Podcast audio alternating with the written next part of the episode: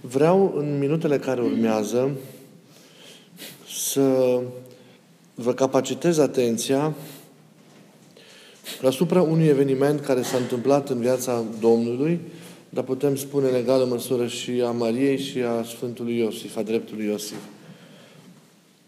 Momentul în care, practic e și singurul care a relatat dincolo de pruncie din perioada copilăriei Hristos, momentul în care, mergând la un Paște, în pelerinaj la templu de la Ierusalim, Maria și Iosif îl pierd pe Isus când acesta avea, avea 12 ani. Le regăsesc după câteva zile, stând de vorbă cu învățătorii de lege. Nu insistăm asupra răspunsului Hristos, asupra teologiei momentului în sine, ci încercăm să o urmărim pe, pe, pe Fecioara Maică în tot acest context al acestui eveniment, în, în reacțiile ei și să încercăm să pătrundem un pic în, în interiorul ei. Vreau să rețineți că părinții îl căutaseră pe Iisus îngrijorați timp de trei zile. Timp de trei zile. Pruncul, practic, a, a, a fost pierdut de ai săi sau pentru ai săi timp de trei zile. Majoritatea sunteți mame. Știți ce ar presupune, ce ar presupune să vă pierdeți, să nu vă găsiți copilul trei zile, să nu știți nimic de el. Ei, după acest timp, reîntâlnindu-l Fecioara Maria, îi rostește o mustrare blândă. Ea nu-l dojenește, nu-l ceartă pe copilul care niciodată nu-i făcuse nicio supărare. Nu-i făcuse vreo supărare. Dar prin acele cuvinte ă, încearcă să arate cât de mult, și aici este ideea, a înfricoșat-o absența lui.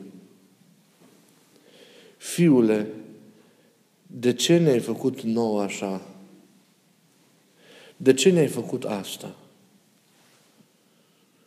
Încercați să priviți în inima ei în acele, în acele clipe. Frica, groaza în fața posibilității de a-l pierde pe cel care pentru ea era totul și în afara căruia viața ei, dar și misiunea ei încredințată de Dumnezeu, nu mai avea niciun rost, niciun sens, nu mai avea rațiune.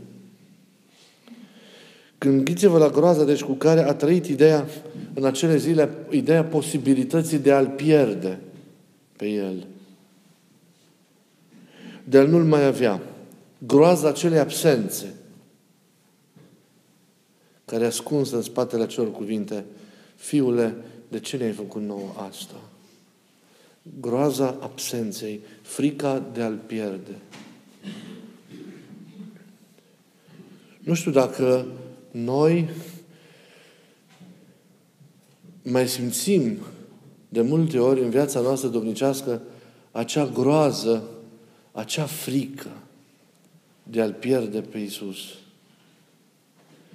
Mai este vreodată străbătută inima noastră de frica asta, de a nu-L pierde pe El, dar trăită cu groaza aceasta a unei pierderi iminente, pentru că îl scăpăm ori de câte ori păcătuim, ori de câte ori ne îndepărtăm de El, ori de câte ori ne tulburăm, ori de câte ori trăim în exilul ascultării de propria noastră minte, în, în întărirea eului din noi și așa mai departe.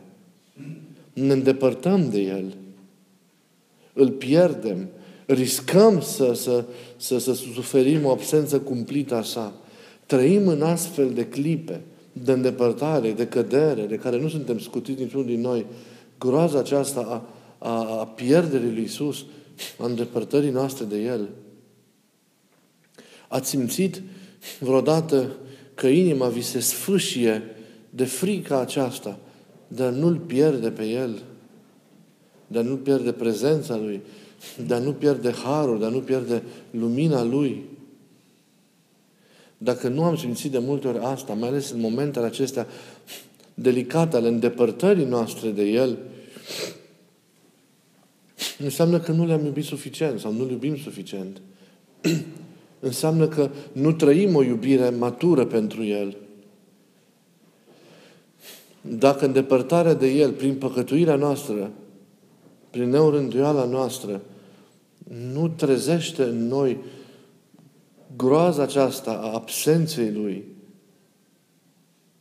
frica asta de infernul, de a trăi în afara Lui, chiar și pentru câteva clipe.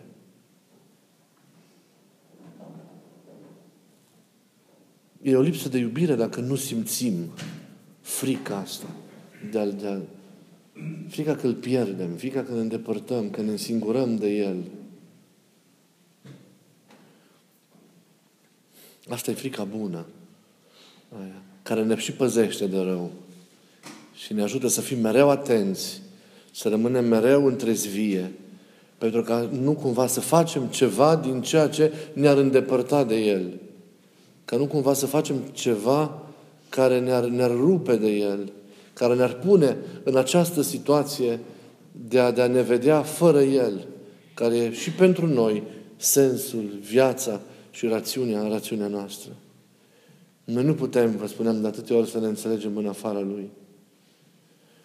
Noi existențial depindem de El, ontologic depindem de El, împlinirea noastră depinde de El. Devenirea noastră înseamnă unire cu El în iubire și trăirea aceasta progresivă acestei uniri cu Domnul, cu Domnul în iubire.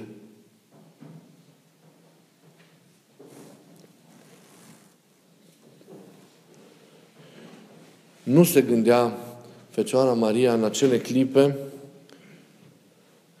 că acele trei zile de absență a fiului ei, de disperare în trăirea acelei absențe, anticipau peste ani pentru ea pierderea de trei zile a fiului ei în moarte.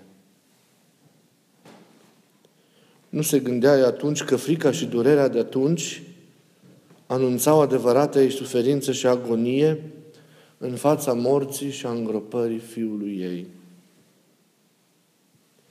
Ce cuvinte pune biserica în vinerea patimilor în gura Maicii Domnului? Fiule, de ce mi-ai făcut mie aceasta? Unde ai apus dulcea mea lumină? Cum să-ți închid ochii și buzele tale?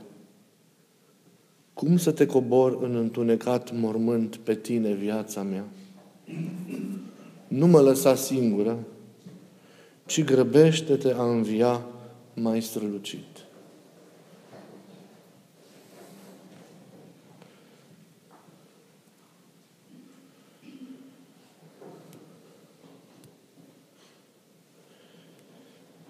Mântuitorul Hristos îi răspunde Maria și lui Iosif că se cuvenea să fie în casa tatălui, tatălui său.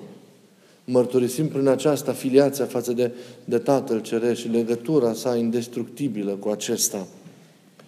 Dar sub presiunea emoțiilor trăite în acele, în acele clipe, Maria și Iosif n-au înțeles sensul cuvintelor lui Hristos, deși ei erau singurii care în acei ani Singurii care în acei 30 de ani au păstrat taina întrupării Fiului în fața lumii, în fața umanității.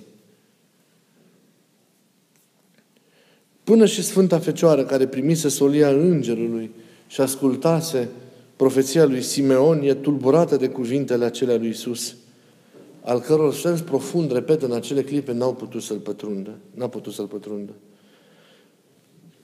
Maria avea și ea clipe în care, scăzând încordarea spirituală, apărea slăbiciunea omenească și atunci judeca și reacționa sub înrăurirea sentimentelor materne.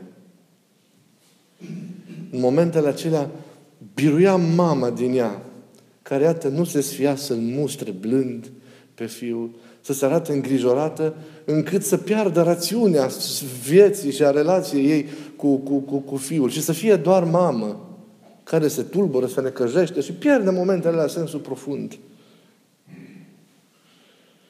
Harul mereu prezent în ființa ei, clar. Era însă atunci estompat și lăsa să se manifeste libertatea ei maternă.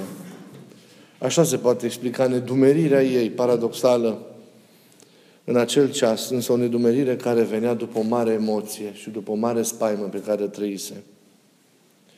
Ei, și drumul credinței ei, de aceea și experiența ei ne e de mare ajutor în credința noastră și drumul credinței ei este un drum care se maturizează încetul cu încetul lângă Isus. Îngerii de la bunavistire și de la naștere s-au dus, nu i-au stat mereu aproape Mariei. Ea a trebuit să continue calea care va trece prin multe întunecimi, începând cu descumpănirea lui Iosif în fața sarcinii ei, până în clipa în care îi va, va spune despre Isus că și-a ieșit din minți și până la noaptea crucii. E un drum al credinței ei care se maturizează treptat, trăind tot mai profund în unire cu Isus și în iubire față de El, sensul existenței ei. Ea crește în această taină a Fiului ei, prin iubire. Dar în același timp rămâne o mamă care se îngrijorează, care dincolo de conștiința aceasta înaltă pe care a avut-o și pe care n-a pierdut-o niciodată, a misiunei ei, îl mai mustră, se supără pe el, se simte rănită când vede că toți din Nazaret îl iau contra și îi spune, liniștește-te, dar ți-ai ieșit din minți, lasă-i. Știi? Și are acest comportament atât de uman încât noi, voi, mamele, noi toți ne regăsim și în umanitatea aceasta ei. Și ne e și prin aceasta un exemplu de apropiere de Isus, de înțelegere de Isus, de trăirea unei relații cu, cu Isus. Cu Isus care înțelege și poticnirile și oboselile noastre și slăbiciunile noastre și reacțiile noastre omenești de pe acest drum al credinței noastre. Iisus nu așteaptă de la noi atitudinea aceea a omului desăvârșit, ci Iisus așteaptă de la noi statornicie pe drumul nostru, fidelitate față de natura drumului și curajul de a merge înainte, chiar dacă ne mai împotmolim, chiar dacă mai obosim, chiar dacă nu suntem tot timpul atât de spirituali și avem și reacții omenești. Important este putința și voința noastră, determinarea noastră de a ne birui și de a trece și dincolo de acele opreliști omenești mai departe și de a înainta în drumul acesta al spiritualizării căii noastre, de săvârș, spre un, drumul acesta care înaintează spre o trăire desăvârșită a lui Hristos.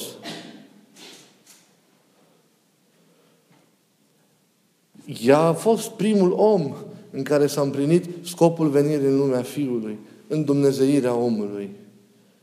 Dar asta nu înseamnă că ea nu a fost un om care a avut, iată, fricile ei, care a avut durerile ei, dorurile ei, supărările ei de om, dar pe toate le-a biruit și le-a ascuns în oceanul iubirii infinite față de Fiul ei, pentru care, care pentru ea a fost totul. Iar credința aceasta s-a maturizat. Iar apoi și omenescul acesta din ea a fost înghițit de Dumnezeiescul pe care l-a primit în ființa sa. Și a fost într totul dumnezeiască și îndumnezeită și sfințită. Și de aceea a fost și încununată, așa cum nimeni altul nu a fost încununat între oameni. Ce exemplu frumos ne tăia. Înconjurați-L pe Iisus așa cum sunteți. Nu așteptați clipa în care veți socoti că veți avea o iubire desăvârșită pentru El, pentru a veni la El. Îndrăzniți să veniți cum sunteți. Nu se va da înapoi, văzând și opintelile și greșelile și scăpările și prea omeneștile porniri din caracter sau din, din, din felul de a fi. Dar biruițile necontenit, având forță preluată de la această rămânere statornică lângă El – de la această întâlnire și unire cu El în, în actul dumnezeiesc al iubirii. și urcați din, din omenesc în dumnezeiesc. Urcați din cele de aici în cele dumnezeiești. Urmând drumul acesta al credinței, ei și a tuturor sfinților, care a fost nu doar un drum plin de soare, dar a fost și un drum plin de întunecimi, plin de provocări, un drum omenesc de multe ori încercat, chiar și pentru mari, mari oameni care au avut certitudinile credinței.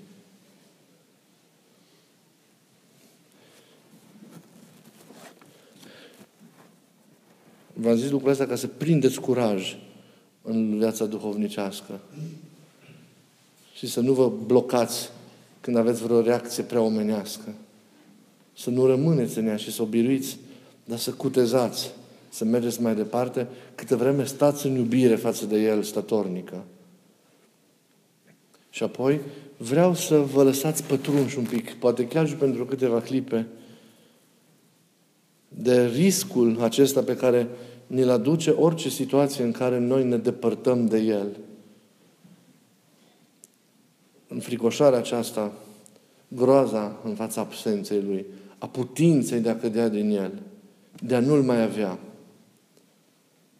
Pe El, fără de care viața, existența noastră nu are un rost. Noi nu ne putem defini în afara Lui. Noi nu avem vreo valoare noi în afara Lui. El este valoarea noastră. El este Cel care da, ne creditează pe noi și ne face să fim autentici. El e lumina, e rațiunea noastră. Ce suntem noi în afara Lui? De aceea, să ne gândim cât de mult ne primejduiește și ne paște acest risc de a-L pierde prin nevegherea, prin netrezvia, prin neatenția noastră. Riscul de a-L pierde, riscul de a nu mai avea. Și momentele acelea când suntem pe punctul de a greși cu ceva, să ne trezim imediat și să ne vedem în fața acestui hău în care eram gata să ne aruncăm, dacă nu ne-am fi trezit. Și să realizăm groaza absenței Lui. Pentru că în momentul în care nu mai gândești și nu mai ești ca El, deja te-ai rupt de El, te-ai însingurat, ai luat-o pe cont propriu. Și riscul acesta de a nu-L mai avea există să nu fie și să nu-l trăim niciodată. Dar câteodată de a, faptul de a simți această frică, frică de a nu-l pierde, faptul acesta de a simți această frică ne ajută mult ca să ne păzim și să ne întărim în viața duhovnicească. Fie ca iubirea Lui nesfârșită să ne cuprindă mereu inimile și viețile și să ne mântuiască pe toți. Amin.